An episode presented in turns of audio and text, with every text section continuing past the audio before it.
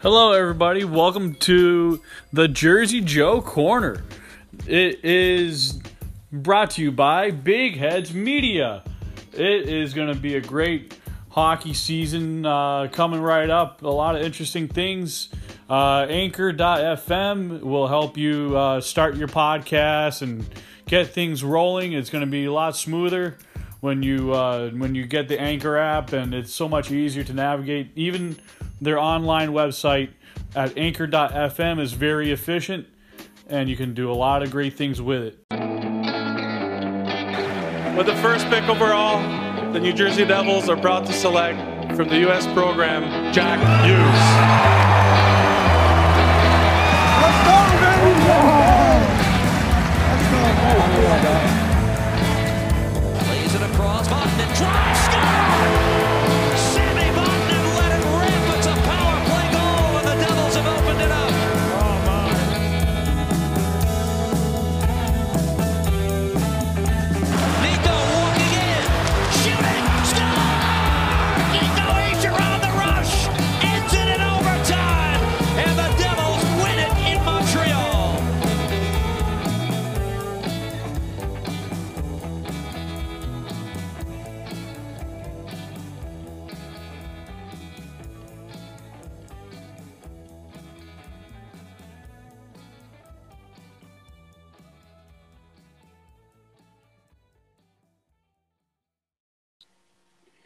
Hey, everybody! Hey, what's going on? Odd NHL fan on. Nice. It's a good day. Here's Wednesday. We've been out. We haven't done one in a while. It's good to be back. Uh, you know, it's just been a downtime, really. You know, just not a lot. Everybody's just waiting, playing a waiting game till we get back. Maybe we'll get some answers today. Figure out when things are gonna finally come back. It appears July, but maybe sooner, hopefully. Um, and see what kind of tournament or playoff we have uh this summer. Yeah, it seems from what you're talking about or referring to is that it seems like John Shannon the other day was mentioning that they were going to move the draft a little further up into August. So it seems like that teams will have a little bit more time to do uh, Zoom calls and evals all by video call. Did you So- did you send him the link? I was beginning to talk to you. I just to odd NHL fan, uh, Voke this time in the DM. I hope he uh, he got it because I sent it to him, or uh, I'll just send I'll just send it to him just publicly and see if he can jump in. I sent it both ways. Okay. Ho- hopefully he responds in time. If not, it'll just be a like a state of the devil's address or something like that. But uh, we're gonna give him about maybe five ten minutes to see what's going on. So pretty much is a nice, beautiful day this week. Oh, and uh, what did you do uh, in your your news article that you can explain to the listeners? Uh so a couple things working on. Uh got one coming out tomorrow and hopefully another one coming out on Friday. Uh one will be tomorrow will be boom busts in regards to the Devils draft going back to 2000 and um you know, looking at the players that the Devils drafted well, their last draft, if fans want to take a look at it, their best draft is 2000. Oh, I believe we have on our guy. Hello, Here Charlie. he. Charlie's here. Hello, everybody. How are you guys doing? Hey, pretty good. How you Doing doing? great. Thanks for Pretty coming good. on. No problem. Thanks for having me. Yeah, it's a great So- day today. Great day to talk some hockey. Absolutely. So we time wake listeners up in Ontario for setting this up. Oh, I think it's either his phone locked up or he locked or he lost the connection. One sec. Let me double check with him.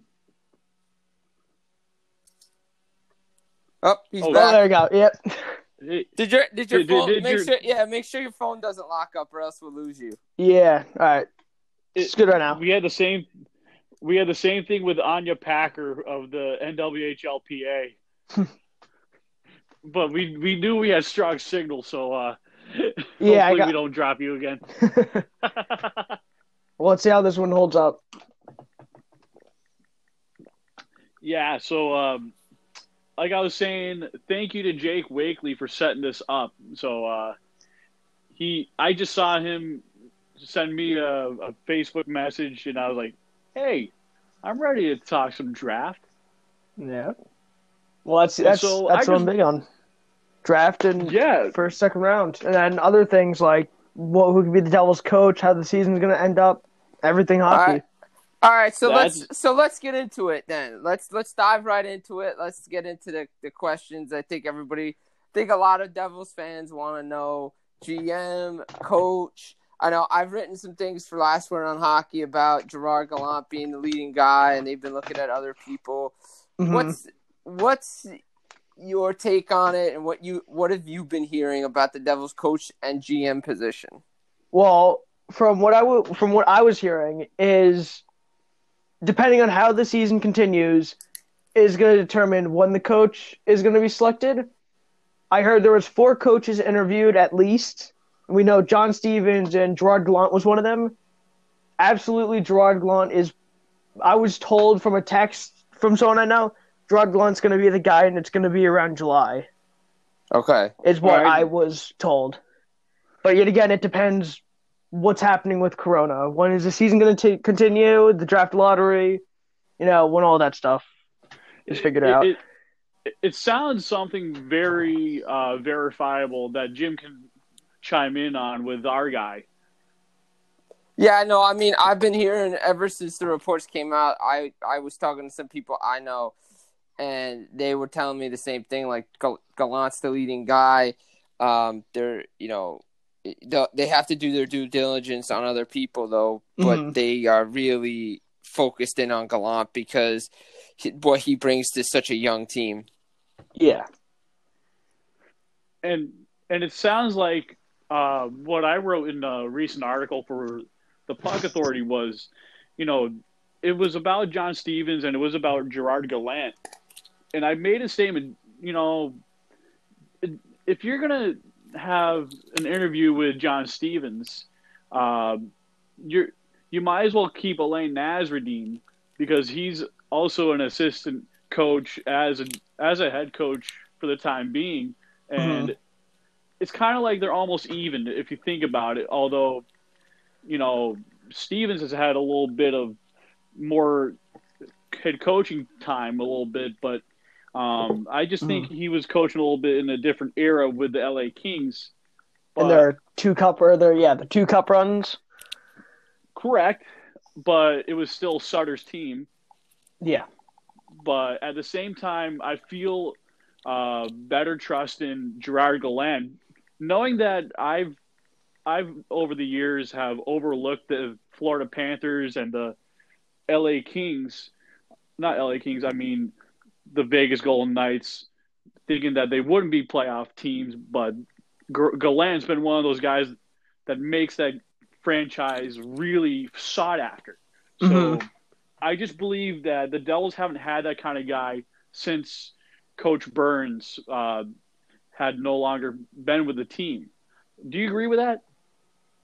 Yeah, I do. I mean, it's the coach's team, and uh, my biggest concern for Gallant is is he gonna completely change the team up? Like I know a lot of coaches, like Peter Laviolette, they he loves to bring in his own staff.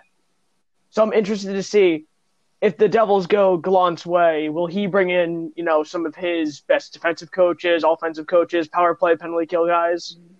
But definitely, he's, Pat Burns has been probably the last good Devils coach we've had. Yeah, I agree for sure. I mean, you know, I would think, I personally, for me, I would think Gallant's probably going to bring in his own guys. I mean, no offense to any of the guys that are there right now, but um, they're the Gallant will want his guys. Um, when a new, I see around the league when a new guy comes in, he wants to play. He wants his guys. He doesn't want what's left over. And like I said, no offense to like the Mike Griers and the guys that are there right now, but they just they're just not cutting it. Mm-mm. That's why I was sad to see Ryan Clough go. I in the one year he was like a coach, he the team did good. You know. Yeah, he did really. The- Yeah, I mean, I, I remember being up in Buffalo when he was with when he was with um, you know, the team at the you know the that rookie camp, not the rookie camp, like the rookie games. And Yeah, the tournament, the rookie tournament. Yeah, the turn. Yeah, the rookie tournament. He was The always good to talk to. Yeah, they were. You know, he knew what he was doing. Same same thing with like. It's a shame that they couldn't keep Scott Stevens around just because he was just so good with the team and the young players. hmm I wish they kept him. Yeah, because it's a big thing because you know most of the coaches nowadays, you know, they've only played like ten or twelve NHL games. Like Nazareth only played like eight, and he got in like one fight and he had like one assist. You know, it's way different than like have a coach like Patrick Waugh or you know like Scott Stevens who played many NHL games, won a ton of trophies. You know, you get more insight from them. Yeah, like like when the Devils had Larry Robinson Yeah. coaching, and then he was on the staff when Larson was there when they went to the final in 2012. Um, you know, the big thing to me with the Devils doing all these interviews, it seems to me that ownership has faith and has a belief in Tom Fitzgerald and what he's done Mm-hmm. in just this short little time taking over. Uh, your thoughts on that? I I, I can't dis- really disagree. I mean, I love him as a general manager. I mean, as of right now, he basically got Janne Kuokkanen for free and Freddie Claesson. He got Coleman, who was like a middle six guy who could play penalty kill minutes. Yes, he was the heart of the team, but you got a really good prospect if it depending on what happens this year. Mean, Nolan Foote, I've watched this kid for two, three years. He is probably one of the most lethal shots in all of NHL related prospects. That sounds a lot like what I said a few episodes ago um, when the Devils traded away um, Blake Coleman on February 16th. Uh, Jim and I were talking about. I said from a hockey uh, Canada goalie coach said Nolan Foote's shot is like a bowling ball. And so it seems like not only is it accurate, but it's so heavy it's hard to stop. Yeah, you just want to. Do you think Oh, you go. yeah, do you think he's do you think he's going to develop more in the AHL, or do you think he will actually crack the lineup uh, if there is a preseason? That, that's good because I know the Devils do not like rushing prospects. You know, you see Ty Smith. We all thought he was going to make the roster. We're all waiting for the deadline, and they of course went a few hours over it. And you know, we all thought he was going to make it, and I think it was Matt Tennyson made it. Someone made it. I forgot. Yeah, Yeah, yeah. No, Tennyson. Tennyson made made it. it. So yeah. Yeah. So I would say he probably starts the year off in the AHL. You know, you have guys like Zetterlund, um, Merkley. That's another question. Is he going to start in the fourth line center, depending on who we draft and all that fun stuff? So I think he starts in the AHL. I think he starts up the first line AHL. You know, get some goal scoring down there because he right now is one of the only snipers that this team has. Yeah, and, and and really, if we think about it, the Devils really haven't had that. Like they've they've had a lot of playmakers, mm-hmm. but they don't have any true goals. They don't have a finisher. And they don't have a finisher. I mean, Palmieri. You know, hopefully Fitzgerald, if he sti- sticks around, which most likely he will, they get him to sign a long term deal. You have him on a power play, but having a guy like Foote with that shot is and have him develop the right way, and that's what they're getting back to finally. I think for a period of time you saw them trying to rush guys too much, like Pavel Zacha, an example. Yeah. Like, you know, he, they rushed him along. If he had time in the AHL to develop, I think he would be a lot better off than what he is right yeah, now. and then there's a big question earlier this year. Oh, should we send Jack Hughes to the IIHF uh, juniors and have him play for the United States? And then I think Shero said, absolutely not. That's not even on my mind right now. But just because he had that little tough year, because he's playing under pressure, you know, he's not the tallest guy, not the strongest guy, but you know, you got to give the kid some confidence. And I think that's the big thing with rushing them. You know, you rush them, there's more pressure to perform. So especially a number one draft pick like Jack Hughes. I mean, the problem is, you know, he couldn't go play in the A.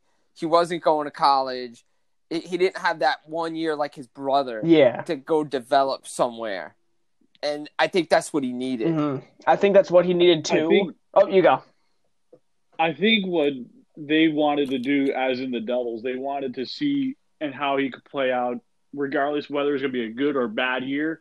And I figure getting him that NHL time on a team where he could earn more ice time would do him wonders. But the one problem that I had uh, all year was when Hynes was coach is that he would put him on the third or fourth line, center line, and I just could not fathom it one bit. Meanwhile, he played John Hayden a little bit more ice time, like by eight minutes at least. Mhm. And I just like I just dumbfounded. I couldn't hold my mind anymore.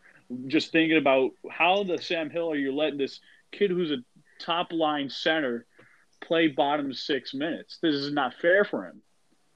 yeah, absolutely. I mean, That just oh. that just made me say, get this coach out of here. I think that was definitely one of the pushing points for getting Hynes out, and he was fired after we got, I think, our asses kicked by Buffalo for the second time that year. You know, going into the year, we had all the expectations, you know, and we were all like, okay, you know, it's just they blew a four goal lead. Yeah, this is Devils hockey. We've known this the past four years.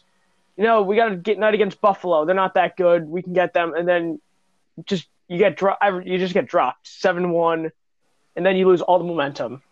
So, I mean, that was Yeah. when Hynes got out. So, Yeah, it's definitely one of my been one of my pet peeves over the years. You see all these talented young junior players, and they're put in positions to succeed, and then when they get to the the NHL, if they're not developed right, they they're like, oh yeah, we'll stick them on third and fourth line. When but realistically, they're not those type of players, and they're gonna get beat up and they're gonna get injured, and then they're like, oh well, you know, he didn't work out for a couple years that we had him. Well, you didn't put him in the right positions to succeed. So I just don't get it. I mean, like it was dumbfounded why Hughes was never on as a second line center for the entire year. I understand Zajac, but Zajac is there to develop these young Mhm. guys. He's not going anywhere. no, he's but you know it. he's. I would say he's. Uh, done. he's just yeah, he's done. Zajac, in my opinion, after next year, he's gonna be done. He's gonna be signed to like a one year, one million dollar, and that's going to that's going to be how he ends his career. Is with the Devils, I don't know. They got a lot of centers. This draft here is very center heavy. I mean, you got Stutzle, Byfield, Rossi, Perfetti, Lundell, a bunch of other guys. So You you just brought a lot of great players in the first, you know, top ten that I actually want to touch on. Mhm. Um, I know a lot of mock drafts read um, Alexei Lafreniere number one, and he's a winger. Yeah. But do you think, in the long run, do you believe Quinton Byfield, the Sudbury Wolf, has more potential and upside than Alexi Lafreniere? That's a good question. I right now, of course, it's going to be Alexi Lafreniere. In the long run, I'm going to stick with him because I think that the first two years is going to push Lafreniere. I think his confidence is going to go through the roof. If Detroit puts him on a line with Mantha and Larkin right on that first line, you know, maybe you got a good coach who puts him with some good players. I think it's just going to push his confidence rather than have Quinton Byfield. I had him in my mock draft going third because I think that his numbers were boosted just because he's six foot four and I think two ten something like that. But Yeah, I think Lafreniere is going to be one of probably the best one coming out of this draft. I think Byfield's going to be like probably around like hundred, maybe two hundred points behind him. But I think Lafreniere is just going to enter the NHL, be an immediate impact, and just go off. It, it's and it's interesting with like the Devils having three picks in the first round as it stands right now. Like you said, everything hampers on the season, what they decide to do when the draft is held, the draft conditions with all the conditional picks. But the Devils have three picks, and you know, kind of spread out through first round. Where do you see them going with those picks? So in my mock draft, um, well, here, what do you mean? Do you mean where are those picks going to end up, or who are they going to pick with them? Like, what, like, what, like for you could say need like what? Who, Oh, okay. who do you think they'll get? One, and if that player's not there, do you see them going with need, All right. need or best player available? You know Yeah. what I'm saying? So for the sixth overall pick, I had them ending up with Alexander Holtz, but it's probably going to be, be between Raymond and Holtz. I put Holtz there, and a lot of people immediately went at me saying that Rossi, if the Devils pass on Rossi, they're going to like lose their minds. But I brought up the point: A, we don't need another center. We have Hischier and Hughes. That's it. That's our center core. B, Ray, um, no, sorry, Rossi played on a very, very good Ottawa team. I'm not dissing his, you know, potential or whatever, but he, it, Ottawa was the best team by far. They had four Devils prospects, and know, with those relations, they wanted him going sixth. But Holtz, I've talked to a few amateur draft scouts, and all of them said the biggest thing they look for in a guy is one that puts him away from the rest. And Holtz's shot definitely puts him. He Holtz is probably going to be the one with the best shot in this draft.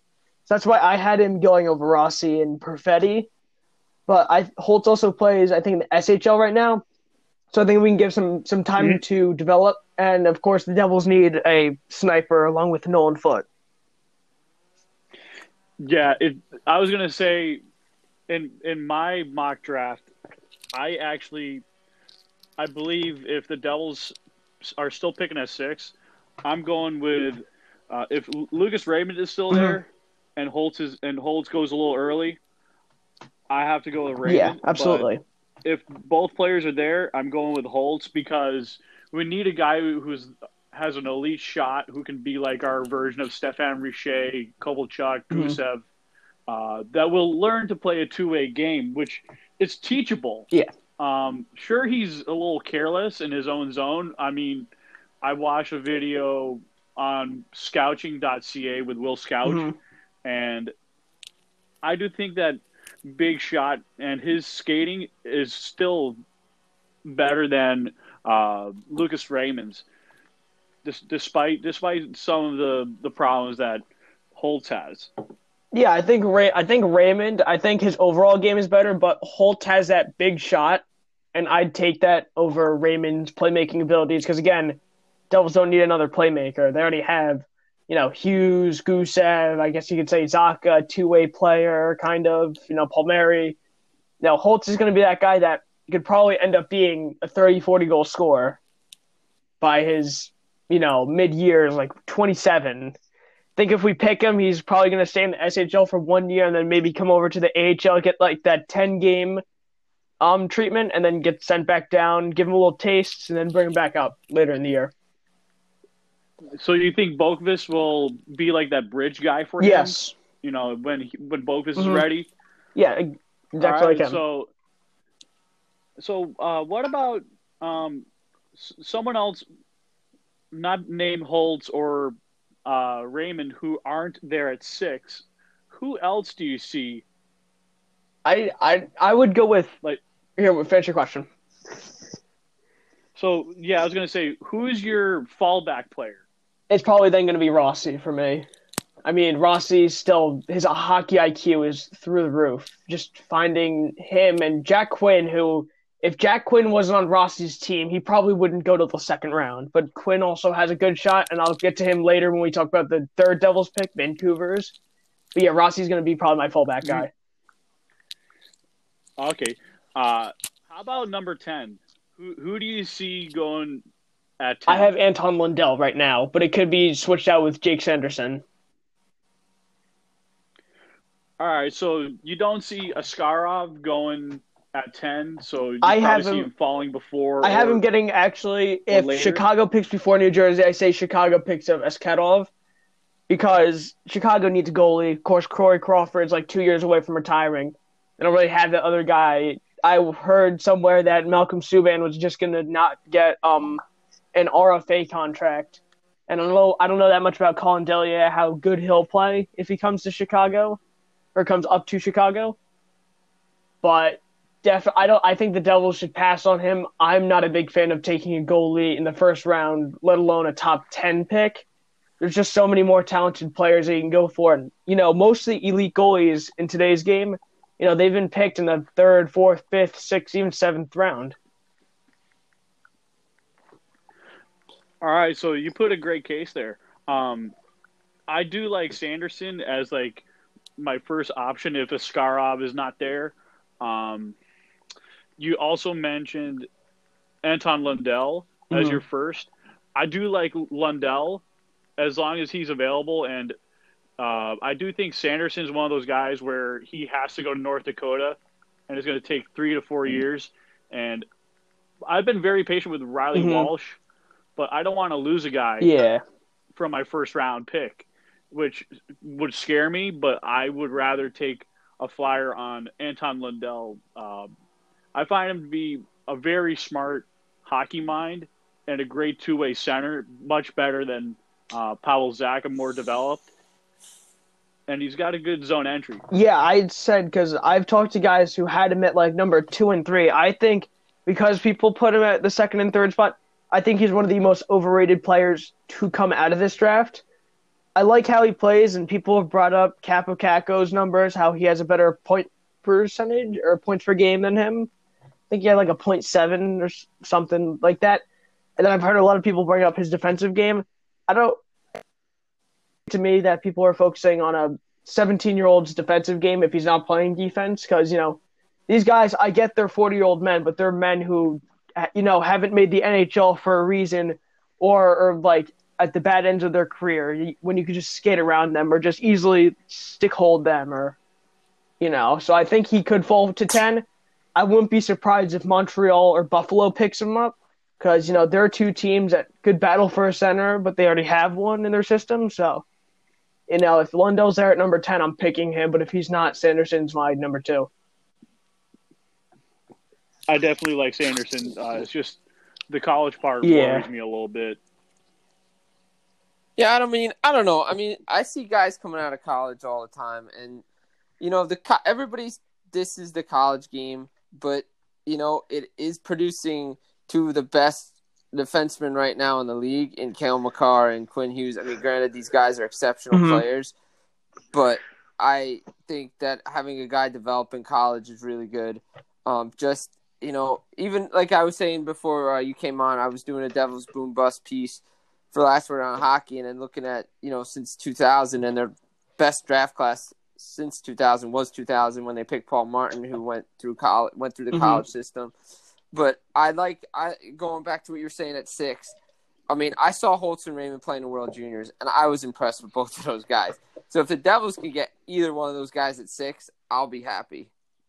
Almost like, let me resend him the uh, the link. So I wanted to clarify uh, what I said about the college game. Oh, there he Uh, yeah, that was weird. It just took me out completely. thing. Yeah, That's it just, weird. It wasn't even a problem. What the heck? Oh, I don't know. That's weird.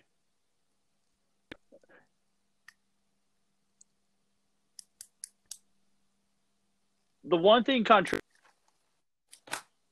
NCAA is that you know kids can walk out in their fourth year, but that's why I like getting the players within the first three their development in the college game. So if, um, on those draft interviews and they the player agrees to come within their first three seasons of development in the NCAA, you know, before their rights are up, All right, there. it'd be great to bring them back. Join for my Uh, now, so hopefully we don't have any problems.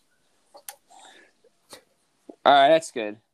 Uh, I was just saying the only thing that worries about uh, the college players is that it's just that one little contractual problem um, where they can wait out, kind of Yeah. like a, kind of like Kerfoot.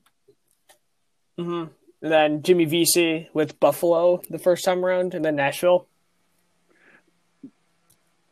Yeah, it's it's so weird. I mean, certain guys when they get drafted, by the time they're ready to turn pro, they may not want to go with that team and stay with that team. But like I was saying before we lost you, I said I hope, hopefully, you know, if Raymond or Holtz are there, I'd be happy with either one of those guys at six. Um, you know, I'm glad that you're not on. I'm glad you're not also you're also not on the Askarov train at ten because I've seen a lot of Devil fans saying, "Oh yeah, got to Yeah. take him, got to take him." Why waste the top ten pick?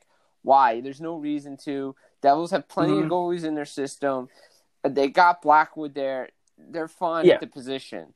I mean, their backup goalie position is a di- different story, which we could get into after we got after we get done with the draft, talking about with where they're gonna pick, who else they're gonna pick there. But I mean, it's uh, it's definitely it's definitely good to hear somebody else on that train that says, hey, you know what, not don't waste a mm-hmm. top ten pick. I had the goalies. going back to the college guys. I had the pleasure of talking to Dan MacKinnon, a Devils assistant GM, around the trade deadline, and you know all the fans wanted to ask questions. And of course, you know the angry season ticket holders asked about, oh, why aren't we getting this and that? And I'm just sitting over here. Hey, I want to know who you're trading, when you're trading them.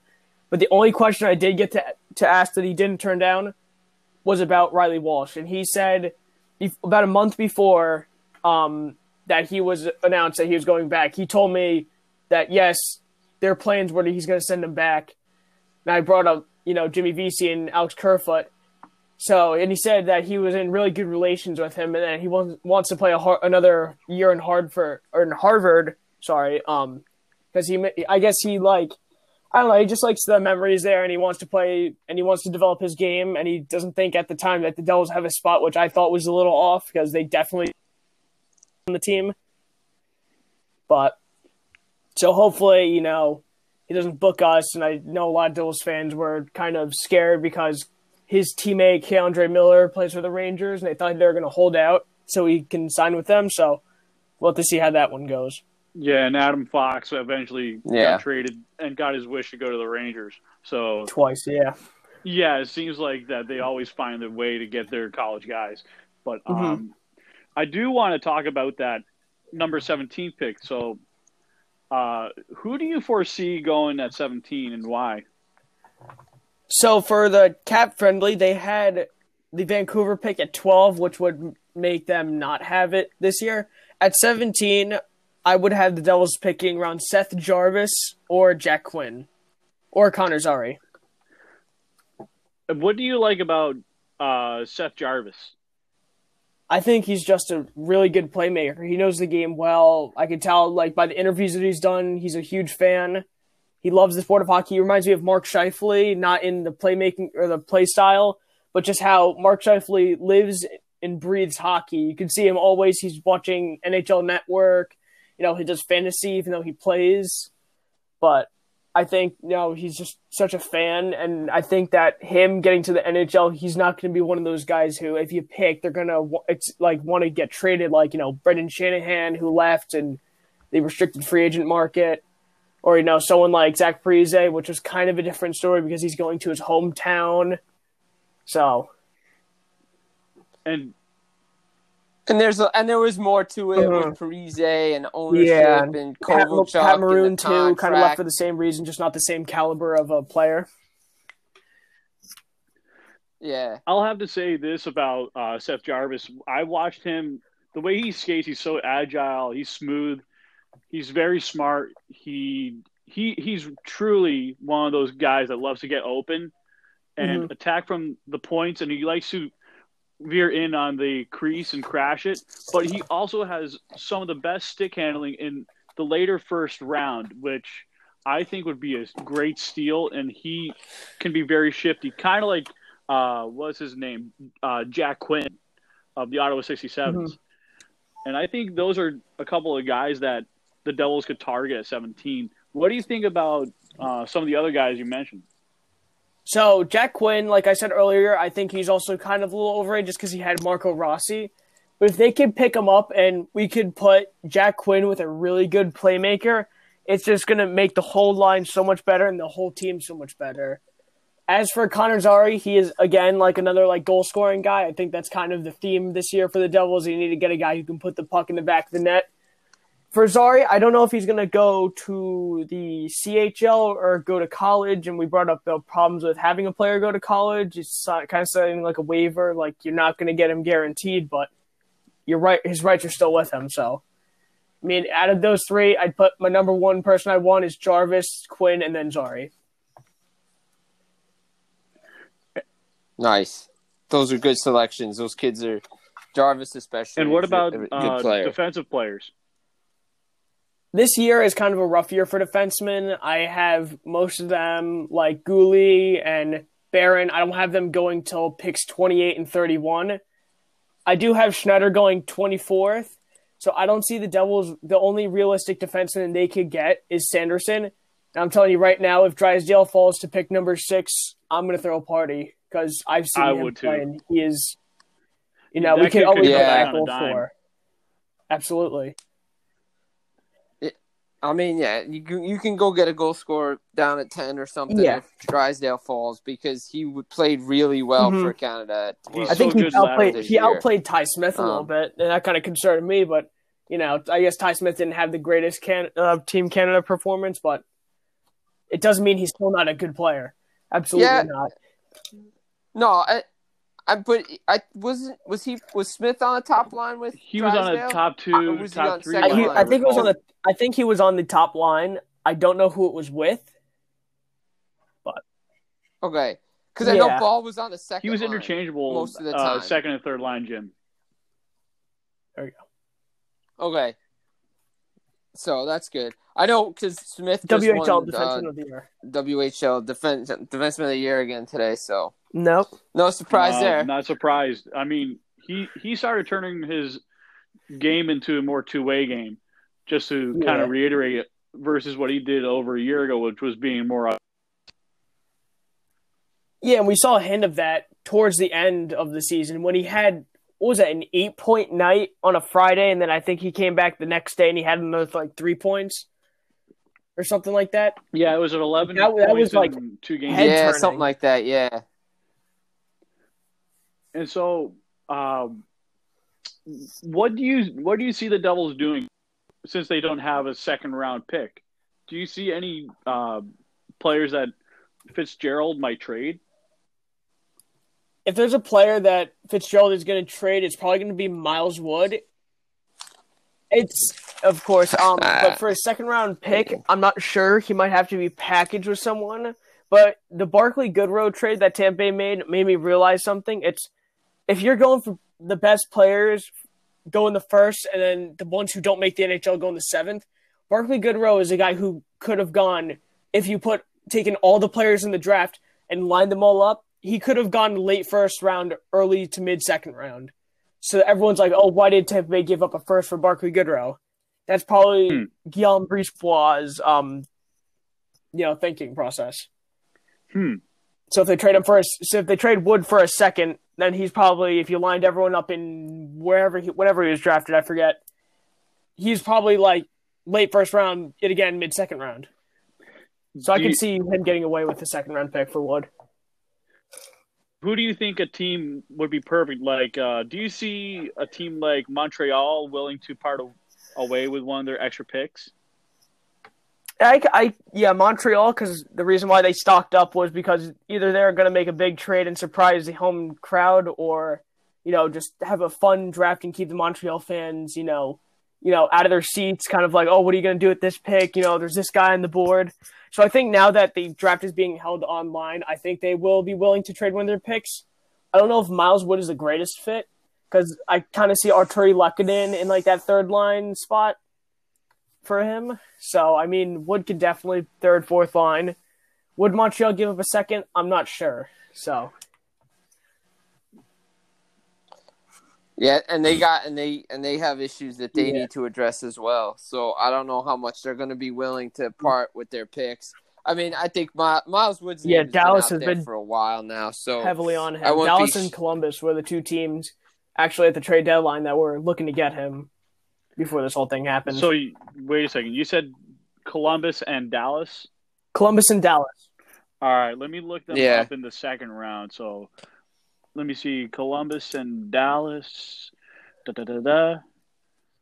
that that that makes sense because they needed physicality Mm-hmm. and they needed stuff, especially Dallas and and Columbus was dealing with injuries, so that makes sense. Because Well, actually, it was with for them. It was fu- well. Um, Columbus doesn't have a second round pick this year or next year, so or a third round pick this year. So I don't think that would go through.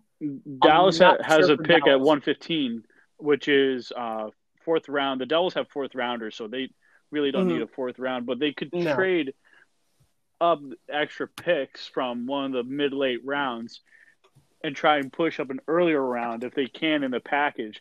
Kind of like what you're reiterating earlier about what was it, Miles Wood. Mhm.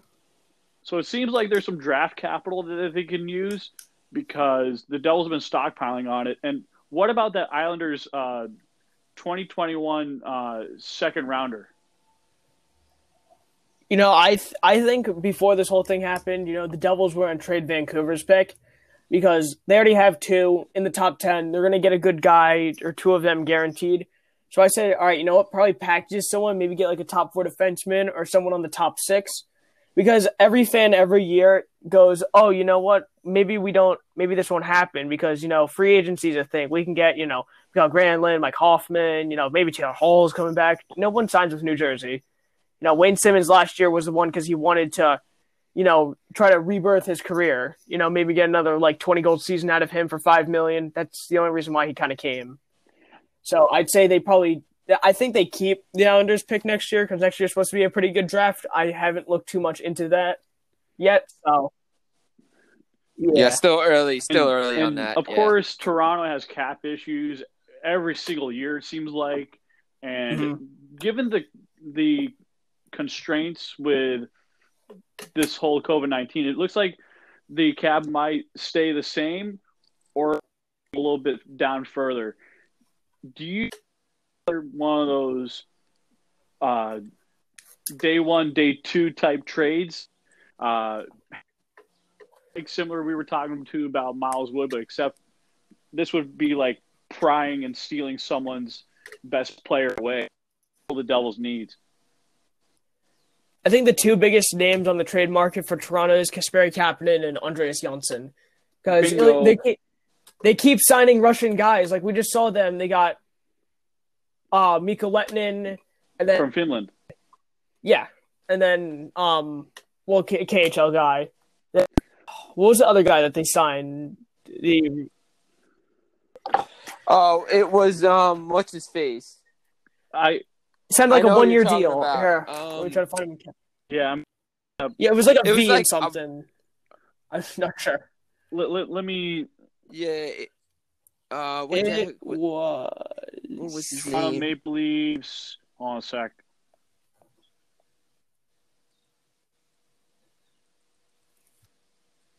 It was. It came out of nowhere. Alexander well, that one- Barabanov. the Lightning one came out of nowhere. Yeah, so Yes, they signed him, and then they the signed one. Ilya Mikheyev, of course, last year. So Andreas Johnsson signed until 2023. Come becomes a free agent that year. So I could see him because he's been injured. Mhm. Um, I could see him getting moved to 3.4 million cap hit. I could see him getting interchanged on the second and third line depending on how he plays. If we get Kasperi Kapanen for 3.2 million, I could see him going on the second line. I'd have Kapanen over, um, what's his face, Johnsson about any day. Yeah, I think, and I think that's one of the assets that Toronto is trying to avoid not to Mm-hmm. move because they're really high on Kapanen, but but he could become a cap casualty. Um, going back to that Vancouver first round pick for a minute, you, uh, and everybody like speculates is there going to be you know because everybody likes to, to know the NHL trade deadline, Mhm. um, NHL draft day trades. Before this whole thing, say we were in normal times, do you see the Devils making that pick in play for like maybe a top six forward or a top six, uh, top four defenseman if the draft and everything went on? If Ray Shero would start GM, he's making that pick. But with Tom Fitzgerald, I see him trading it if we were in normalcy or normalcy. and even now, I you think they would. would. Like, I don't I don't think they can because with the whole don't trade players and then of course today we had reports of I think Vegas and Florida holding like secret practices with their team. Hmm. Ottawa's doing Uh, the same thing. Yeah, they opened Ottawa's rink. doing the same thing. Yeah, yeah. Like under the radar, like you gotta tell, you'll keep everybody on the DL. Like you you guys can't be like. Well, Florida's no I have to say surprise it's fine. because half the states, you know, half the states like doing stuff anyway. So that's and Vegas is probably going to be the then, next yeah. one to like go. But yeah, it's interesting. Uh, it'll be interesting to see like what they do because I most likely like because everybody was down on like when the Bruins had those Yeah. three back to back first round picks and like they got two players out of it, so to No, be like, they gonna get oh, one? Devils got three first round picks, are they really gonna it would do be it? wise yeah, to- so Both options. Mhm. I think they need to figure out what's going to happen and where the picks are going to end up. Because if Vancouver's pick, if they do the 24 team lineup, Vancouver does really good in those playoffs and it's now a 20th overall pick, it's definitely going to change from one that could be the 16th. Before this, I had Yeah. Vancouver. I had that Vancouver pick. I was very high on the Devils trading it and a package to the Sharks for either Timo Meier or Kevin Labanc. I would have rather had Timo Meier because he would have been a great top six forward. They and San Jose, their big thing was they want a first round pick because of course theirs is on either going second or third. It's Ottawa's property right now in the Carlson trade. So there was definitely reports at the trade deadline that um, the Sharks are looking for another first round pick. That was of course before the Barclay Goodrow trade. So I think they're going to be looking for another one. I don't know if they want to give up Timo Meier yet. I did look at his stats, and he was not he was not there for the whole month of like February. He didn't he registered like two points. Yeah, and Labanc is from the Staten Island, New Jersey area. Mm-hmm. He's a hometown boy, and you know, you know, Ray Shero not long ago got local boy Kyle Palmieri when he was a restricted free agent uh, during that contract. Do you think that you know it would be wise that you know Fitzgerald might do a similar move with Labanc if Timo Meier is like a no go if uh, San Jose says no to trading Timo Meier because I wanted Timo Meier last summer. Mm-hmm. Yeah, I th- I think that San Jose is eventually gonna like break. They're gonna reach a breaking point. You know, when you're on the draft board, you see this really good guy, and you know New Jersey's up next, and they wanted like two of your players. You're like, oh, I don't know, Kevin Labanc, but he also didn't have a good year. But yet again, all of the Sharks were injured, his teammates, uh, so he couldn't really produce anything. I think they're gonna reach that breaking point. And I brought up Michael McLeod, who I said was probably going to get traded. You know, I said Minnesota, if, you know, New Jersey wants Jonas Brodin, you know, they might trade um, the first round pick, but I think that they could go like a first and I don't know, like a Brett Seney for Kevin Labanc or just a first straight up for Labanc. Yeah, I can Sounds see like that another getting it done for the 2.0. Um, like a first. Yeah. But Because- Kevin Labanc also doesn't make nine million. I mean, except for except for Yeah, I Except would Brodin's say, a I would little say bit Brody knows how to play defense. Trustworthy presence. Yeah. I mean, look, you know, all the pieces, like, I will give Shero credit on this that, you know, he got Gusev here and signed him to that two year deal. And, he, you know, he's finally coming along. And it's a shame that the season stopped for him. That was a great pickup. You know, Subban, all right, you know, 9 million. But if you look at it, not too many teams. See, that, and this is where it all comes in, like the cap and everything. There are not a lot of teams out there that hmm have room, except the Devils do have room. Yeah. But it's not a destination for free So agents. I- free yeah, agents. That's one of the If sad things about being in New Jersey. You know, just not not everything's gonna go your way. Players don't really want to play in Newark, and you can't one hundred percent blame them. But at the same time, you're on a team. Yeah, exactly. and there's a culture of win phase where they're trying to, you know, rebuild and get back to contention, and it's it's it's been a going process the next four and a half seasons. So it seems like ownership wants to get things back to contention, and it seems Mhm. like Fitzgerald wants to be on the same page, and hopefully, you know, with the coaching dispute, know, should be ready to go by Yeah, I think I think every one of the Devils' problems is going to be solved by the time they hit that floor for whatever pick they have.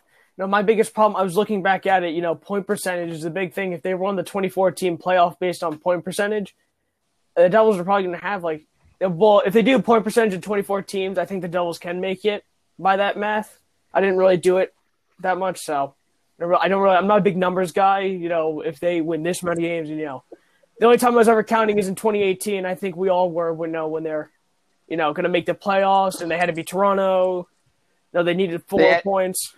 they And beat had the to beat Rangers Phil- at home. and they had to beat and they had Yeah. to beat Philly and they had to beat Florida. They had to do go like 14 2 and whatever. And I will state and I will state because I was, you know, I would set it on Twitter then. I'll state it with my guts now because it's not hindsight. I said that the game against Washington, when he rested those players, changed everything for the Devils. That last game, you never rest your players. You go in and play strong because they had so much Motiv- time off before the sta- next Yeah. season series started. and then you want to take that motivation and push that into the playoffs. Like they beat Tampa Bay all three times they took them that year. You played Taylor Hall, you know, and all your other guys. They, and you know, with a half like a half-assed lineup, you know, with Schneider starting, who was in the middle of not getting a win in a year.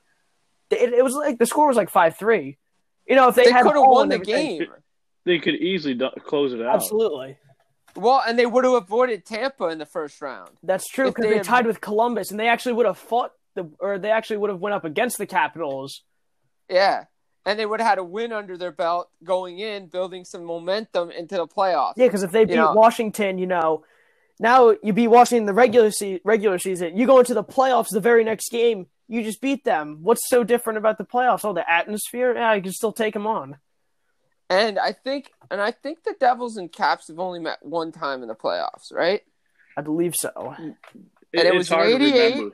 No, because it was in '88 and it was during their run to the conference final against the Bruins. They beat the Capitals in seven games for the Patrick Division Finals, and it was a young team that did it. Bingo. That was So- 30, that was 32 years ago. Yeah, I was two. I was two at the time, so oh, I don't. okay. The only reason I remember it is because I have a tape that that recalls that that run. So that was 88. That was re- the year before I was born. So, Yeah. But, um, good luck know- with me remembering that one. you know, we talk about we talk about the Devils' problems, and one of the biggest problems was their goaltending position, their, especially their backup goalie position. Who do you think? Do you think the Devils go after this year for backup goalies? So yet again, when I said I talked to Dan MacKinnon, that was the other big question was goaltending, and he told you know the people that were there, he goes, "We're gonna play Schneider out for the rest of the year." This is when they traded Louis Domingue for Zane Mhm. McIntyre, who has played excellent in the few AHL games he's played for Binghamton. He said he's gonna be going out on the free agent market. He said it. He's going out on the free agent market. He's finding that backup goalie. Who it is, in my opinion, it might be Thomas Greiss. I, you know, he's got a family. I don't think he wants to move too far away you know, the Rangers definitely don't need a goalie.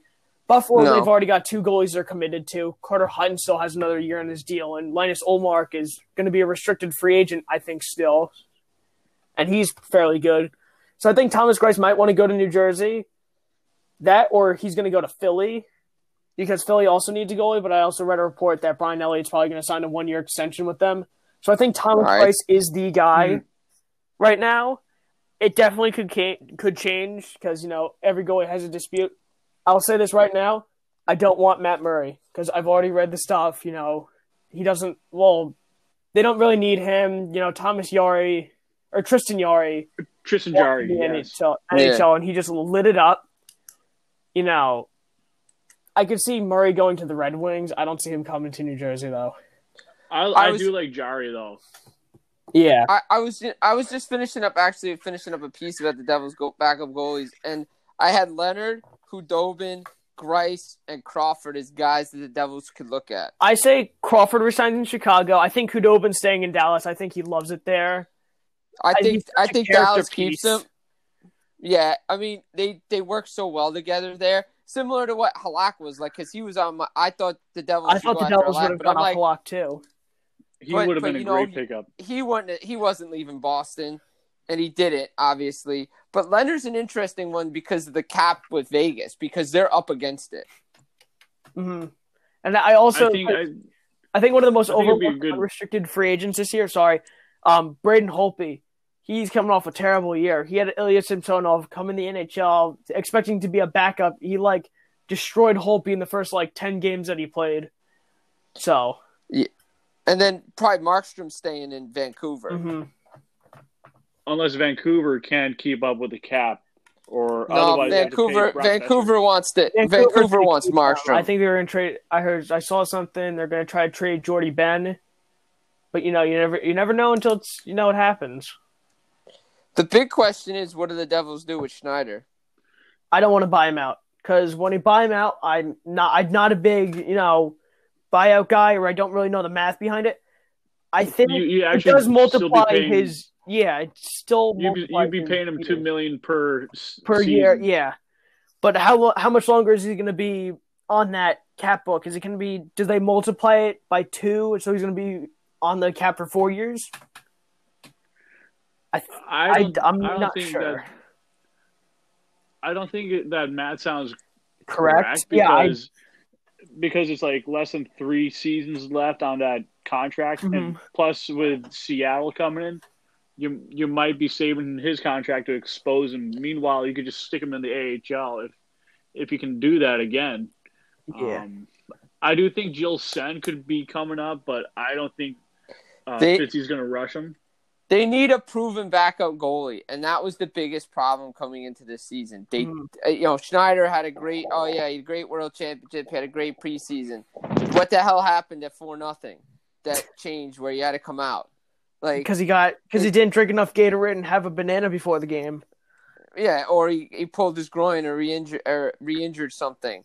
Um, but yeah, they that's what they need because there's too many variables, and they need somebody that can take the load off Blackwood because Blackwood can't be playing can't be playing game. sixty games a year. Yeah. Nah, it's not mathematically worth for Mac Black to go 60 games. I said the other day to someone else on Twitter that um, this is a two starter league or at least A B. one A, one B league, uh, at least at minimal. But I'm willing to spend a little extra on a goaltender for three or four seasons that can back up Mac Black, and I think Black was going to fetch at least three point one million dollars per season Mhm. uh, to be our starter. Yeah, I think Black was going to take a bridge deal as well as Brett. I was talking with someone, another Devils fan on Twitter too, and they oh they brought up a really good point.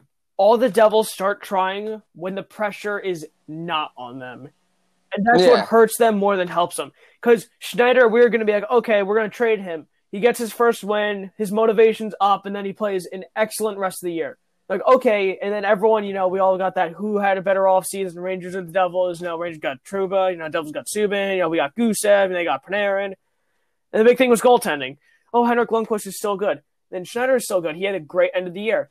That end of the year killed it for the Devils. They could have gone after a good goalie in, you know, free agency or then traded a pick for one. And then same with Zacha. You know, every year, starts the year, three quarters of the year is inconsistency. And then the last part of the year, and we saw it this year too, then he played good. It's true. It It's, is. It's sad to see how it, he turns the, the the switch on at the at the later part of the year. Yeah. Well, I think the big thing with I Schneider mean- is motivation. I think, you know, once he gets that loss and he, like, feels bad for himself, and it's kind of ironic because he told Jack Hughes not, when he was on that car ride, that he needed to stop going hard on himself. I think so. That's what, if Schneider wants to keep playing in the NHL, I think that's going to be the big thing. yeah, it's mental. You saw it with Fleury. It was all mental with him until you know Murray was there, pushed him a little bit, and then Fleury's like, "All right, yeah, I still can play in this in this league," and takes, you know, goes to Vegas, takes them to the playoffs, Cup final. Mm-hmm. So I I think trading for Jarry would, would be a good idea. I mean, given the fact that he's young and cheap, I mean, you can have him push Mac Black, and it would probably fire up Schneider a little bit more.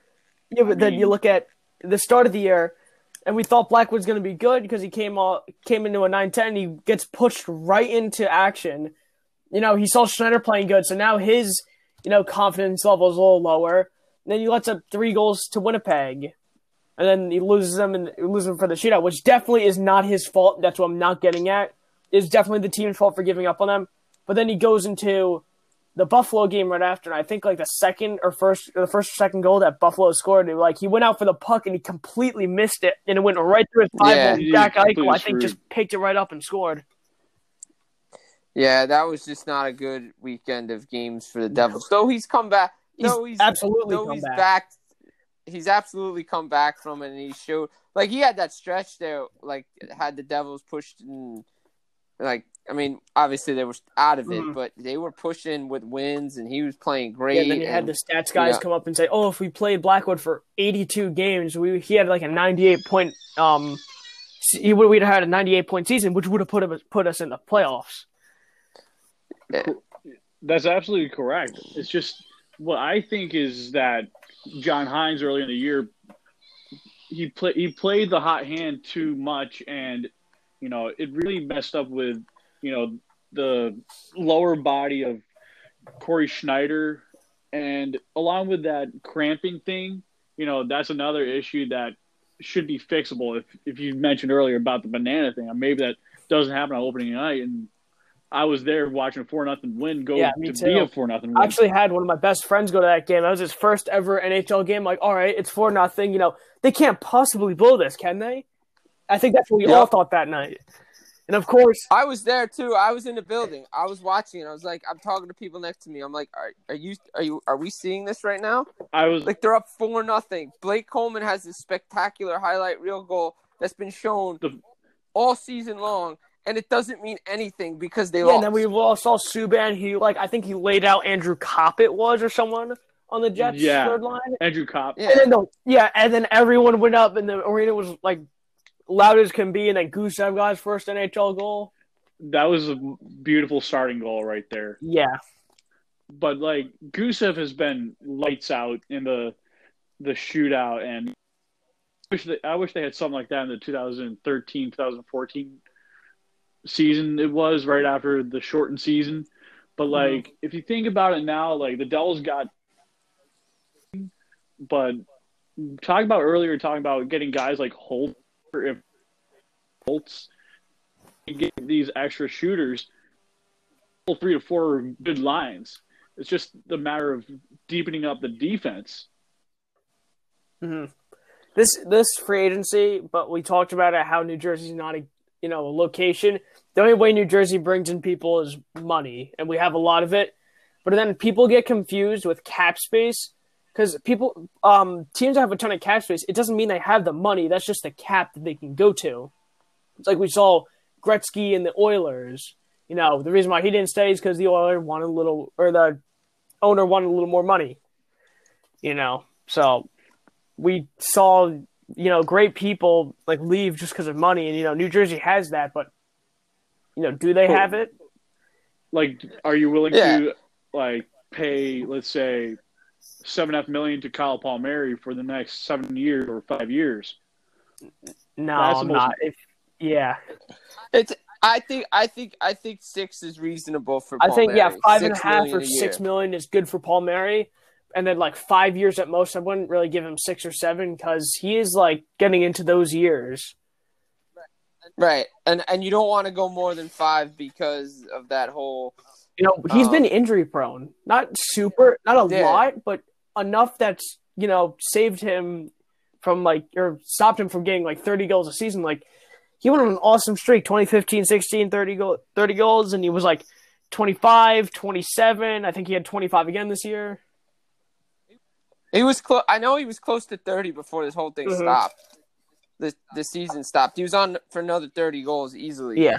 But yeah, I, I know exactly. It just seems like do they have the money? And again, the biggest thing is philosophy with this team. What is the direction they want to go in? What's ownership's plan? What do they want to do?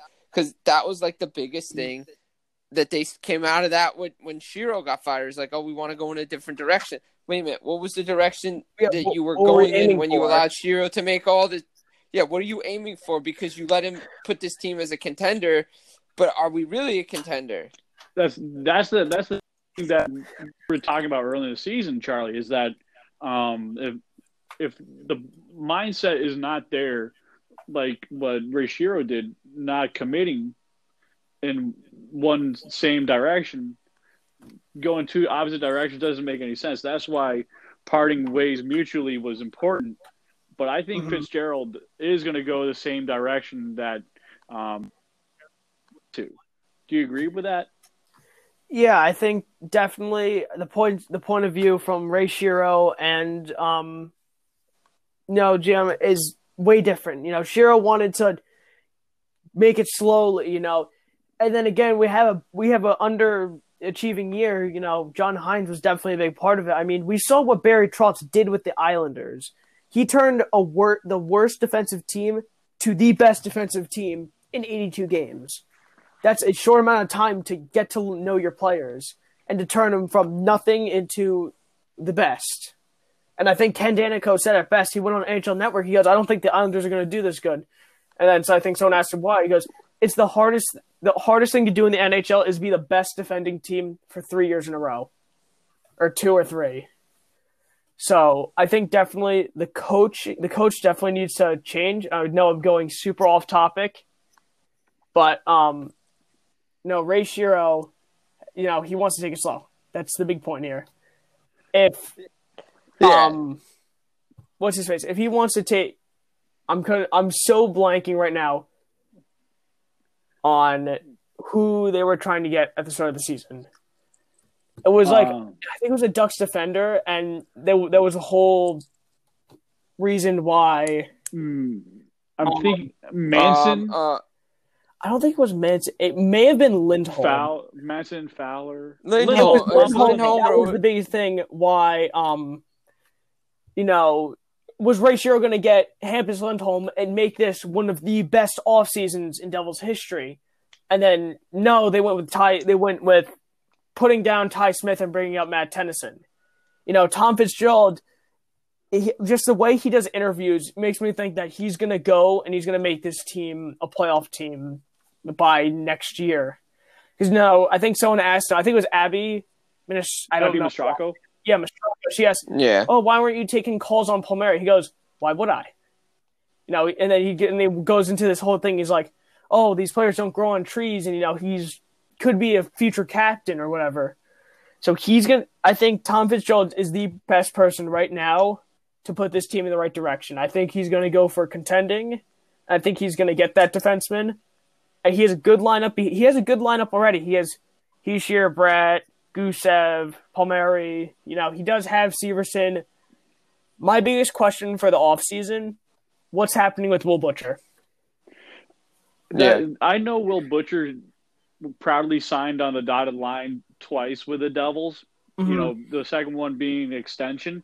Yeah. Um, does he want to improve his game? Is he motivated to stay? I think he does want to stay because why would he sign the dotted line?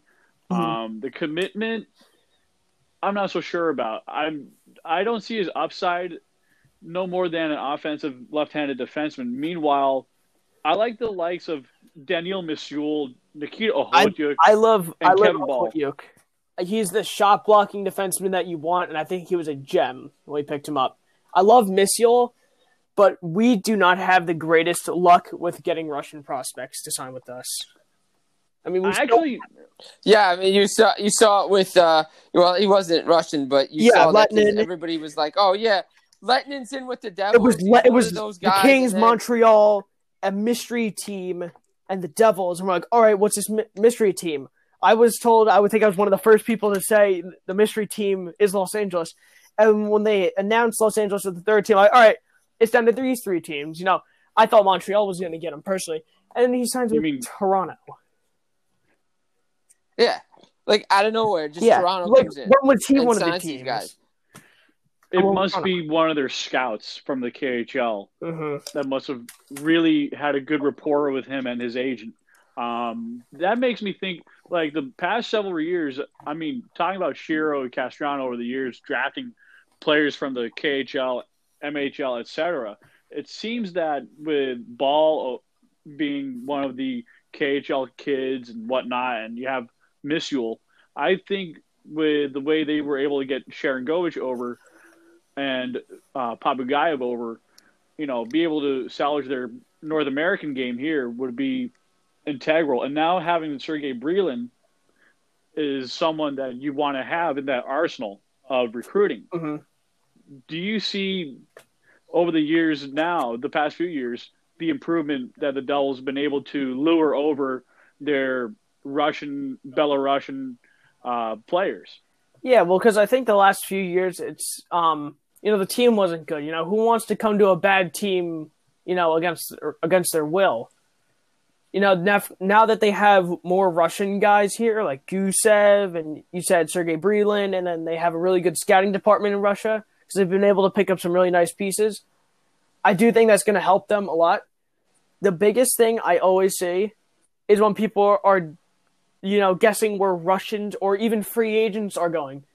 Just because they played in the same league doesn't mean that they are the best friends ever.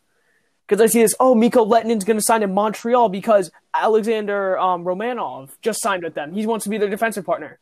They play on two separate teams and in the same league. You don't know that they're like great friends and they want to be right next to each other, like Michael McLeod and Nate Bastian, who are on the same team, and everyone thinks that they own like bunk beds now. it, it makes me.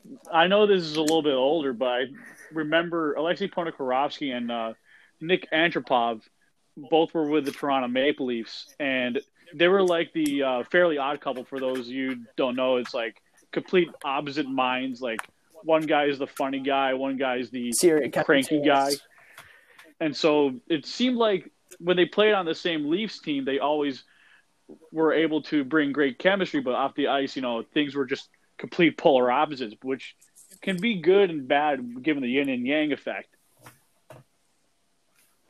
Yeah, definitely. But um, I mean, and then and then bring it back even further. Go even further back when the Devils brought over Fetisov and Kasatonov. Guys were defensive partners, hated each other's guts. Didn't matter. Like they didn't they didn't get they didn't like each other. And so yeah, you're right. It doesn't you can assume all this stuff. Like Lenton and I saw going to the Rangers because he liked their Facebook, their Instagram, he follows this guy. It's because he you know, him and Kakko Kakko played on Finland together. Doesn't mean they you know, they they might be best buds from that. But like going back to your point about the money and the cash space, it was funny because I actually ended up picking that book up that Elliotte Friedman talked about in 31 Thoughts about like the NBA, about the Sixers and like their Oh yeah, philosophy I read and that everything. part too. And it's and it's and it's interesting because no, because you see it because you know Harris maybe if not wasn't a fan of the Subban trade, like similar with the Bynum trade, and it they needed to turn the Sixers around quickly because you know it's all about you know those dollars and getting them ratings and the money and all. Same with the Devils. It's like all right, how many years do we really want to have another? losing organization that doesn't bring in money and we don't have playoff revenue and all this stuff and it's like all right how much longer do we want to do it and i think they're trying to put the wheels in motion to have set up a similar Yeah, structure how much how much do you actually think that they're going to miss the playoffs before you know consequences happen? You know, you look at a team like Buffalo, like Yeah. they've been they've had some pretty good players over the past few years. They've had Vanek, Gionta, you know Ryan Miller, all those guys left. Now they're on a nine year drought. And you know how much longer are they going to be? And then Jack Eichel, there's always this. Oh, is Jack Eichel going to want to leave? No, he put the pen to paper. He's a captain. This guy's single handedly carrying the team. I, don't- I wouldn't blame him if he wants to leave. I yeah i mean that was the talk for years in edmonton with connor mcdavid oh how how many years are they going to waste in mcdavid's prime before he wants out Yeah, I remember that. Go looking on NHL Network just as he signed that mega deal. You know, that was the first thing they brought up. is this buyer's remorse hmm for him. Yeah, So it seems like to me that you know the Devils, you know, seem to have a better managing uh, partnership. You know, it seems that the managing side is on the right side, but it seems the coaching side is totally off kilter for the time being, even though it's slightly improved with Nasreddine. Um, do you think Nasreddine stays as an assistant, or do you think he goes like everyone else does? if Gerard Gallant is the coach, I don't see Nasreddine staying as well as the rest of the or the rest of the um assistant coaches. I say he might want to, but again, when I was talking with Dan MacKinnon, you know, the big thing was coaching, of course. He said he wanted to pay his all respects to Alain Nasreddine. You know, he people are saying he did have a good run, and my counterpoint was if a man by the name of Mackenzie Blackwood was never born, Alain Nasreddine would look like a clown because his defensive structure and a guy who was brought up from a defensive coach. I don't think he was the best assistant coach. I think it's just because he's been with the team for a long time is the reason why he was brought up into the interim coach. So I think personally he stays. Gerard Gallant has the say in whether he does or not. But Correct. he's not the coach yet. you know, will he be the coach? It's still anyone's thing. The biggest the biggest problem and you know everyone the, the reporters and stuff oh you're lying and you know you're just saying this to get clout anything can change at the last minute like i've seen stuff you know max Pacioretty to the islanders you know that trade fell through we saw the one with zach Parise this all season could have gone to the islanders of course that fell through And Lou said no to that. hmm and then Miko Last. Koivu said you know i'm not waiving my clause or my no movement clause Well, yeah, and Zajac said no to going because I think there was a trade in place for And then before go to the that, when. Lou Lamoriello was still with the Maple Leafs, he tried to get them. And then I know Anaheim was a big Yeah. team on Zajac. but he what? But he had that no, wanted to he stay had in that no trade clause in his contract, and wants to stay in He, Jersey. he he's been brought up in that double system, and he doesn't want to leave until he retires. Mm-hmm. And I always thought he would have wanted to go back home to Winnipeg, but it seems like there's nothing left for him to do in Winnipeg other than seeing family.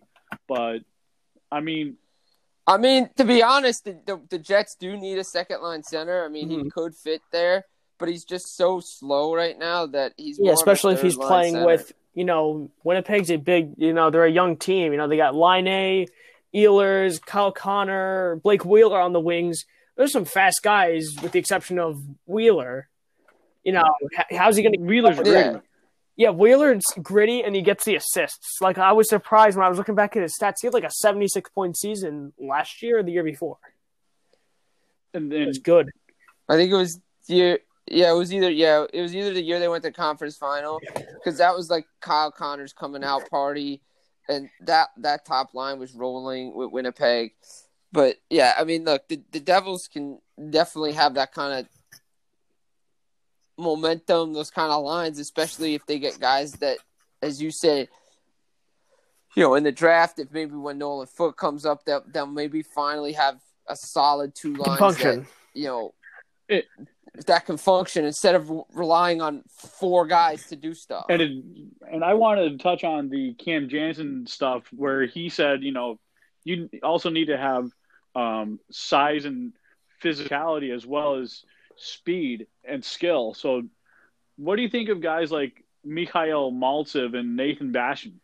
I, I'm a big Nathan Bastian's fan. I was surprised when, you know, he didn't get a chance in the he had a really good end of the year. Game 82, he scored two goals against Florida, and that ended up being his Ajax OT winner to cap off a terrible year after having a really good one that was, yet again, a coming out party for the Devils. Like, haha, hey, we're not bad anymore. And no, until Hall's was to sign the contract. You know, I love Nate Bastian. I think he's definitely that, you know, double headed monster that you don't want to screw with. You know, he's not Scott Stevens levels I don't want to screw you don't want to screw with, but like he's up there. Like uh, No. Brian Boyle. Yeah, like a Brian Boyle. But bro Brian Boyle never fought. That was his philosophy. He'll always scare people with his height. He'd never drop the gloves. Nate Bastian, if someone injures his teammate, he's going right over mm. there and he's beating the crap out of them. And then Malt said, oh, here you go. And you, yeah, no, you need you need to have somebody like that on your team. I mean, you just look at look at the two, and, and it comes down again. I, the Devils haven't been in the playoffs in a while, and Gerard Gallant could probably be the guy that di- does it, and everybody will love it when he does when and when and if they sign him and it's announced. But if you look at the past two Cup winners, Washington and St. Louis, their fourth lines not only beat you up Yeah. but could score. They grind. They, And the they grind you need up that. like like uh, like meat. And then same with New Jersey when they went to the, the you know the finals in 2012. That fourth line was lethal. They had what Steven what was it? Stephen Gionta, Ryan Carter Volkov, and Ryan Bernier. Carter, Bernier. They they like Yeah. just tore it up. Their fourth line, you know, fourth lines aren't supposed to score. They're supposed to be the fourth offensive line. But you know they still were a huge part, and you know Ryan Clowe was a big part of you know fighting. That was not Ryan Clowe, sorry, Ryan Carter. Now he was a big, tough dude fighter.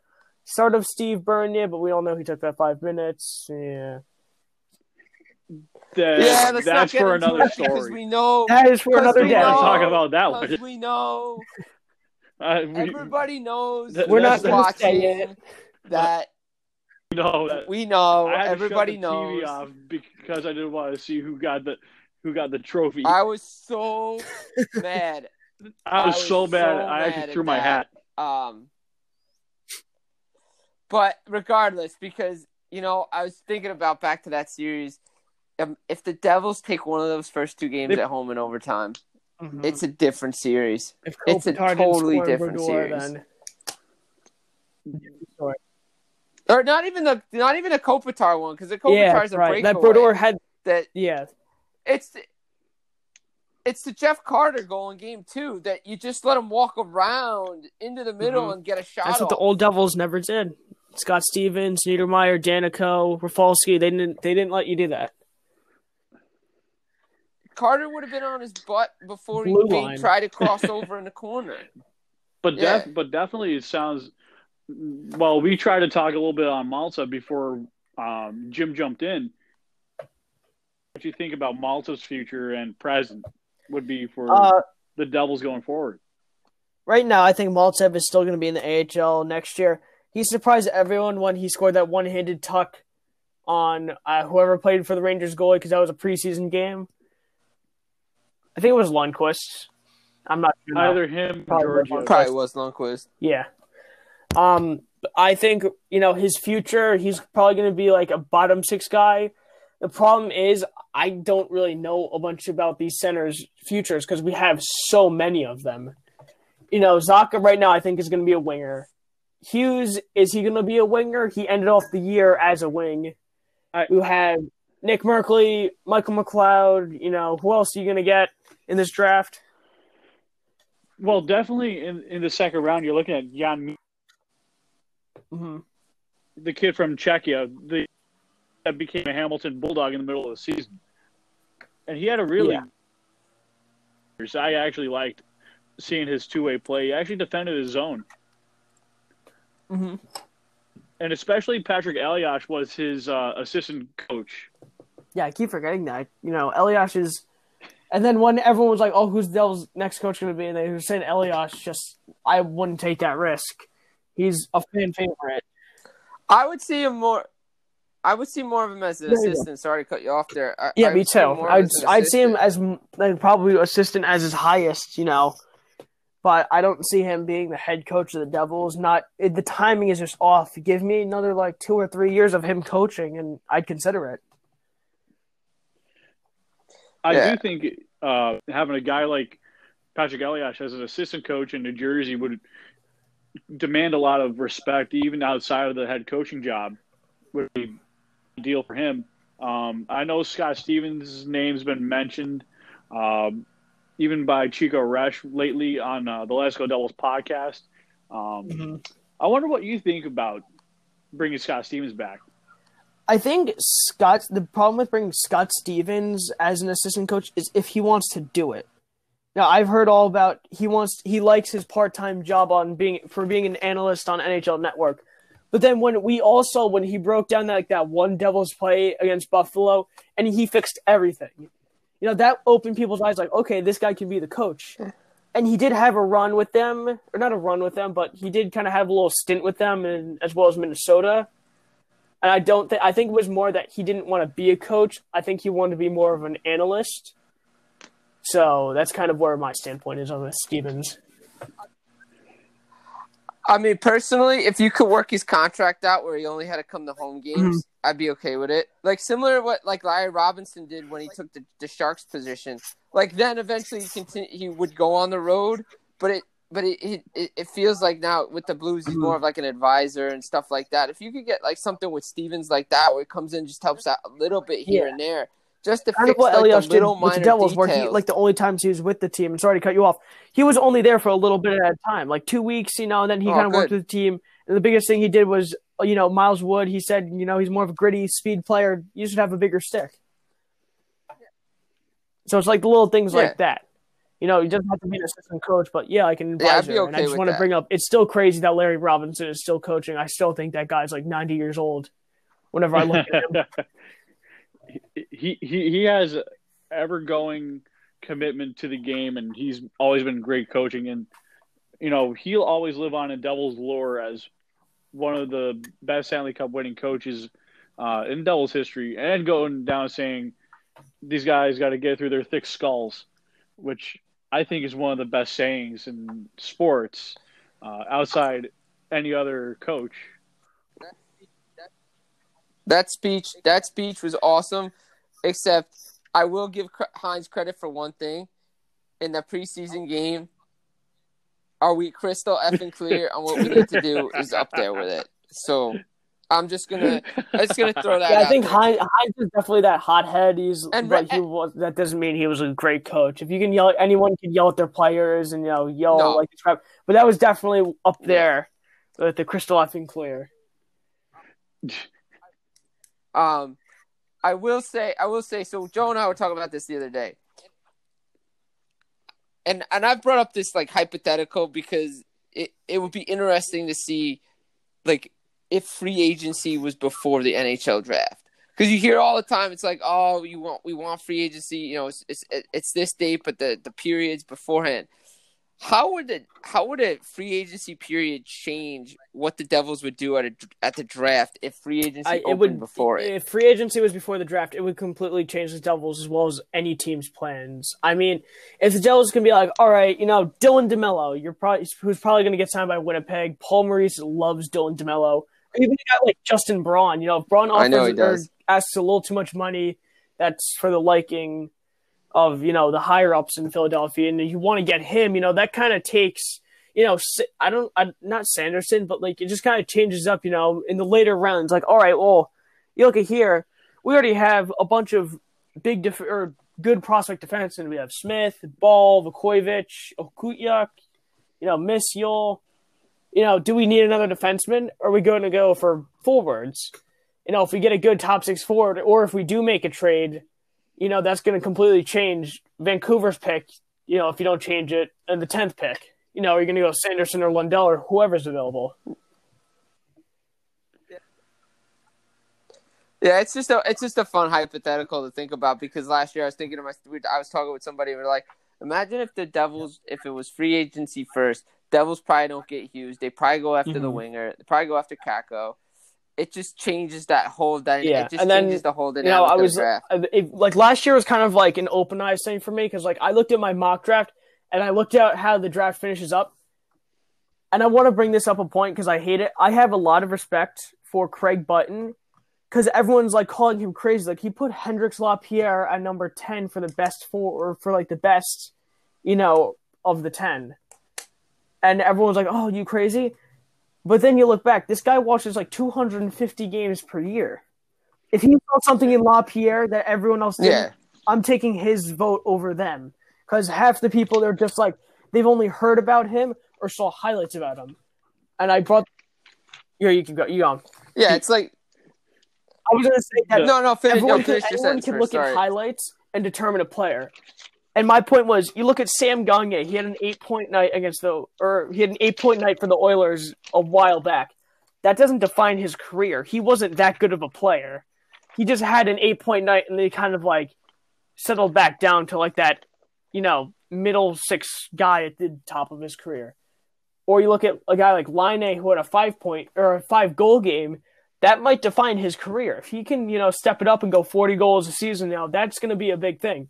Anyone can look at highlights of these guys and say, "Oh, this guy's really good."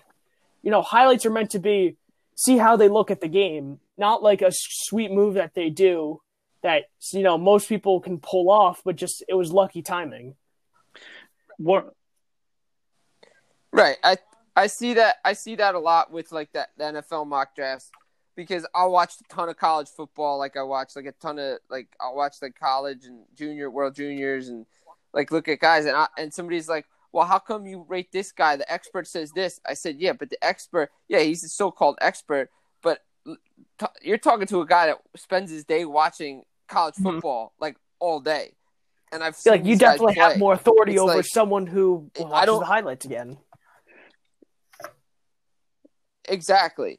So it's just interesting to see that. Like it's like yeah, like like Mika Zibanejad had a five goal night for the Rangers, but Yeah. he's one of the best players in the league. It's not like his coming out party was the 2012 World Juniors when he scored that goal for Sweden. I'm like, all right, this kid's gonna be a stud. And I wanted to touch on Hendrix Lapierre though. I I think one of his best attributes are his his quick shot, his stick handling, his zone entries. I mean, the way he used the the slot and the crease, and he really does think the game out like a Patty Kane, and he does behave a little bit like a Crosby with his thought process. So, Mhm. I think he's one of those undervalued, not well talked about centers in the draft. Mhm. Even though he's five foot eleven, size doesn't really matter in today's uh, drafts or upcoming hockey seasons. A lot of guys who are smaller. I was listening to Will Scouch uh, explain this. He said that players who are like lesser than six feet have a greater control of the center of gravity, uh, being better puck handlers. And it seems like a guy like a Lapierre can certainly most do something like that. I mean, Mhm. do you do you think the same thing goes for Jamie Drysdale, being a guy that has a 5'10", 5'11 frame?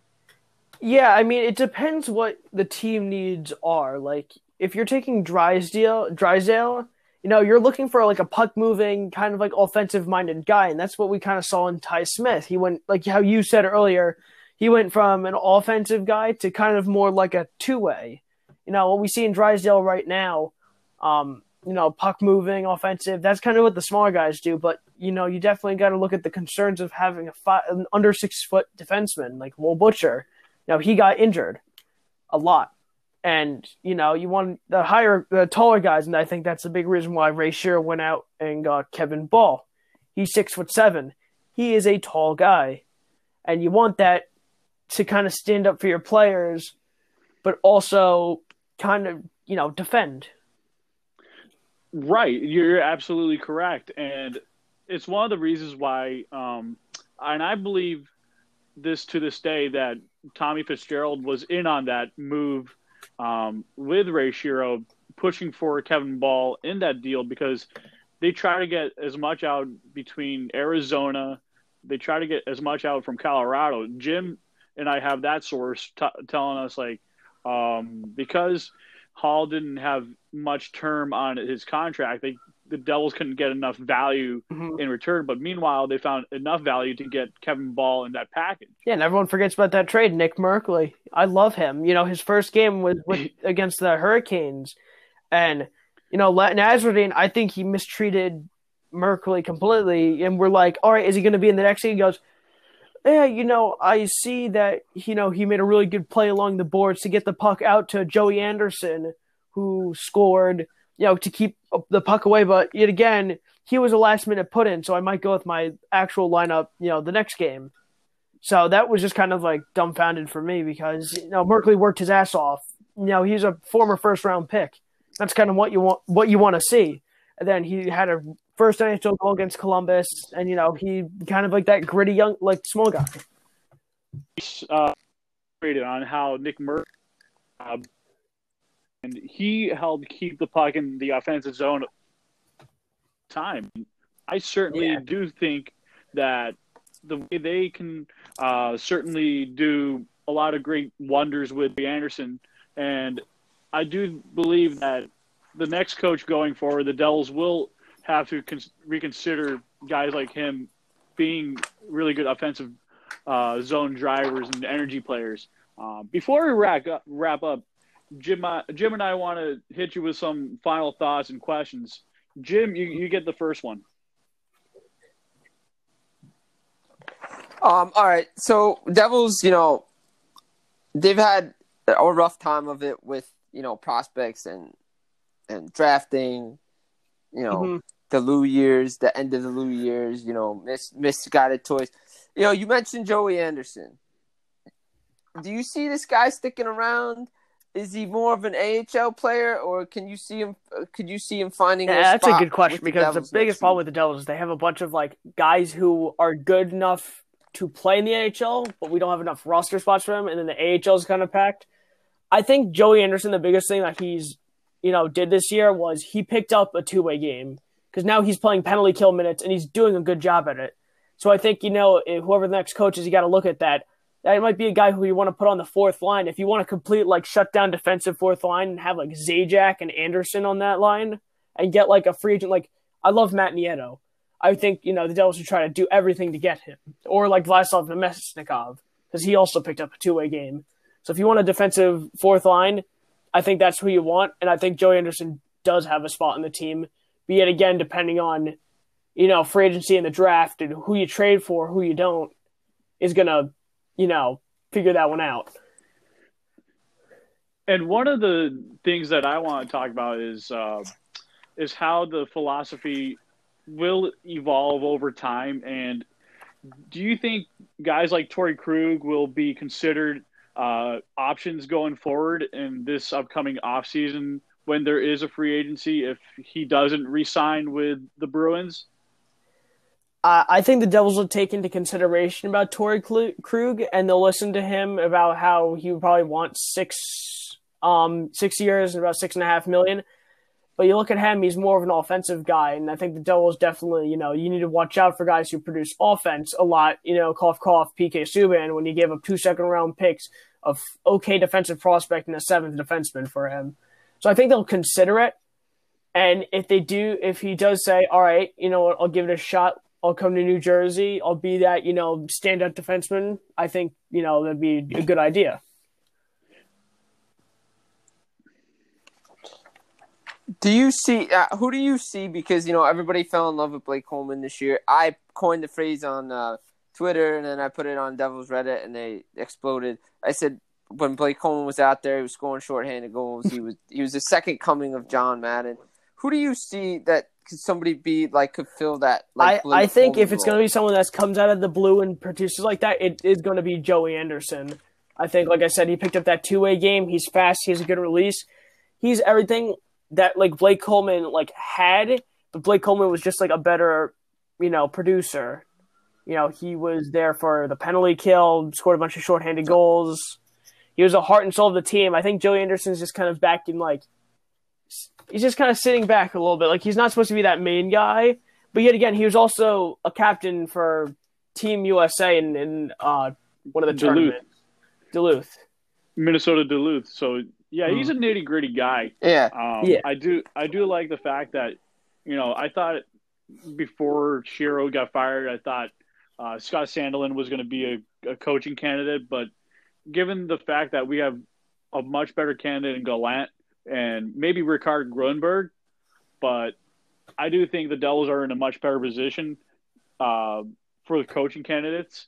Um, It's definitely better timing for to have a coach, you know, or have an interim coach. You have so many guys like Peter Laviolette, Gerard Gallant, Bruce Boudreau. And there was a lot to talk about. Are the Capitals going to fire um, Todd Reirden because he hasn't done a lot after winning the Stanley Cup? He took Carolina to seven games and lost in overtime. And you know, this year it's been a little up and down for the Capitals. And Braden Holtby's one of the biggest problems for them. You know, what's going to happen? But I just think the Caps are aging. Yeah, I, absolutely. You know, Ovechkin Especially- entering his last year is You know, Backstrom is too. Everyone's just kind of, you know, aging But, on. Look, but it it does seem like the Devils are starting to get riper and better, but there's they just still need to improve. But um, Jim, any last words? I just want to get his, his thoughts on if you think the Devils will try to make a run for Alex Pietrangelo because he's that steady, steady, stay home defenseman guy that I you think know, that you were if, talking the, about if with the there was a chance, if um, St. Louis does not have a contract in place by for him by you know free agency, I think they're definitely going to run at him, and you know, but money's definitely Tom Fitzgerald's you know cautious about who he signs and for how long. So if he gets scared away that Pietrangelo wants like nine or nine and a half for seven years, you know, he's probably going to get you know a little. He doesn't want the buyer's remorse kicking in for him. You know, we saw the 2016 free agency. Everyone Right, from and- that and I've class was terrible. Yeah, Yeah. No, I know because because it's been mentioned to me from somebody at St. Louis that look for the Devils and the and the Mhm, whether Bulls it's to Vince do Dunn or- something in the off season. that Vince Mhm, Dunn, they're definitely gonna be trade partners. something like that. It does seem like it. I mean, Yeah, there was probably interest in Allen, but I don't think the Devils want to go that route. No, I think I that think they, they wanna go with options in free agency. But um, I yeah, do- exactly. I do think this podcast was pretty spot on, given the fact that you know we all been thirsty for content and trying to get back at uh, some sort of normalcy. Mhm. Uh, yeah, we've hit about Jim, uh, every topic. yeah. Um, yeah. so Charlie, what are, what are your expectations for uh, things going forward to August or whatever they have? John Shen was just talking about recently. Um, so I think the first announcement is going to be like now we have teams practicing, you know, under the NHL's noses. You know, things are going to start to open up. I think definitely within the next like three or four days, we're going to get some good news coming out of the NHL. I know the Flames GM said that we're going to get some good news soon. I think Phase Two is going to start in two or three weeks, and then I was thinking about it earlier. I'm like, if you if you start the playoffs, the 2014 playoff, and have it where there's no fans, each playoff round takes about th- let's say three weeks from game one to game seven for whoever's playing each other. That's about three weeks. We've been in this quarantine for about two months. That's about a, almost a fourth of that time. So it can get like better. Like we get the first round, you know, no fans. Second round, you get a fan every like six seats, and then it just keeps getting on and on and better until the finals where you could actually pack an arena. Yeah, I mean, and I think now with the NBA choosing Orlando and Disney to play to play their their games there, and and that's where they're honing in on getting their season done. It seems that Vegas Yeah. is definitely going to be one of the hubs for the Devils to. I'm not Vegas for the and Devils for Calgary the NHL to runners. have games. But but with the and, even though the border you know still closed to June, it doesn't really matter Yeah. because none of this stuff is going to start up until July anyway. So, yeah, no, it was good. We definitely hit on a- lot of things, a lot of interesting stuff. Just keep everybody informed. It's been Charlie. Thanks for reaching. Absolutely. You know, thanks for putting out what you did on Twitter. Thanks for getting it back to I- us uh, so quickly. Yeah, I know. I needed I needed you something to you know put my mind and actually talk to a few more people who know know about the same knowledge of hockey that I do or more. So thank you for having me on so much. I do you're appreciate it. Uh, shout out again to Jake Wakely on, on Facebook and Instagram for getting us all uh, excited about this. And I know the Lesville Devils podcast starts around like I think eight thirty nine o'clock. So we got our own podcast in before they air. This is perfect storm. Uh, Mhm. But anyways, uh, Memorial Week is coming up. I would have had a Memorial Cup run. Yeah. Thanks. Is what it is, but Yep. everyone please much. be safe. Stay stay home, but par- but party smartly. Almost almost over. Just think about it. Almost. Almost. Almost. Almost, almost, almost over. There's there's a light at the Thank end of the tunnel. Again, Absolutely. Charlie, thanks for We'll coming on. Yes. You can come on anytime you want. Positive, Let us everyone. know. And uh, stay positive, and uh, we'll be, we'll have hockey All right, back you guys. soon. Take it easy. Right. Yep. All right. Peace. Right. All right. Peace.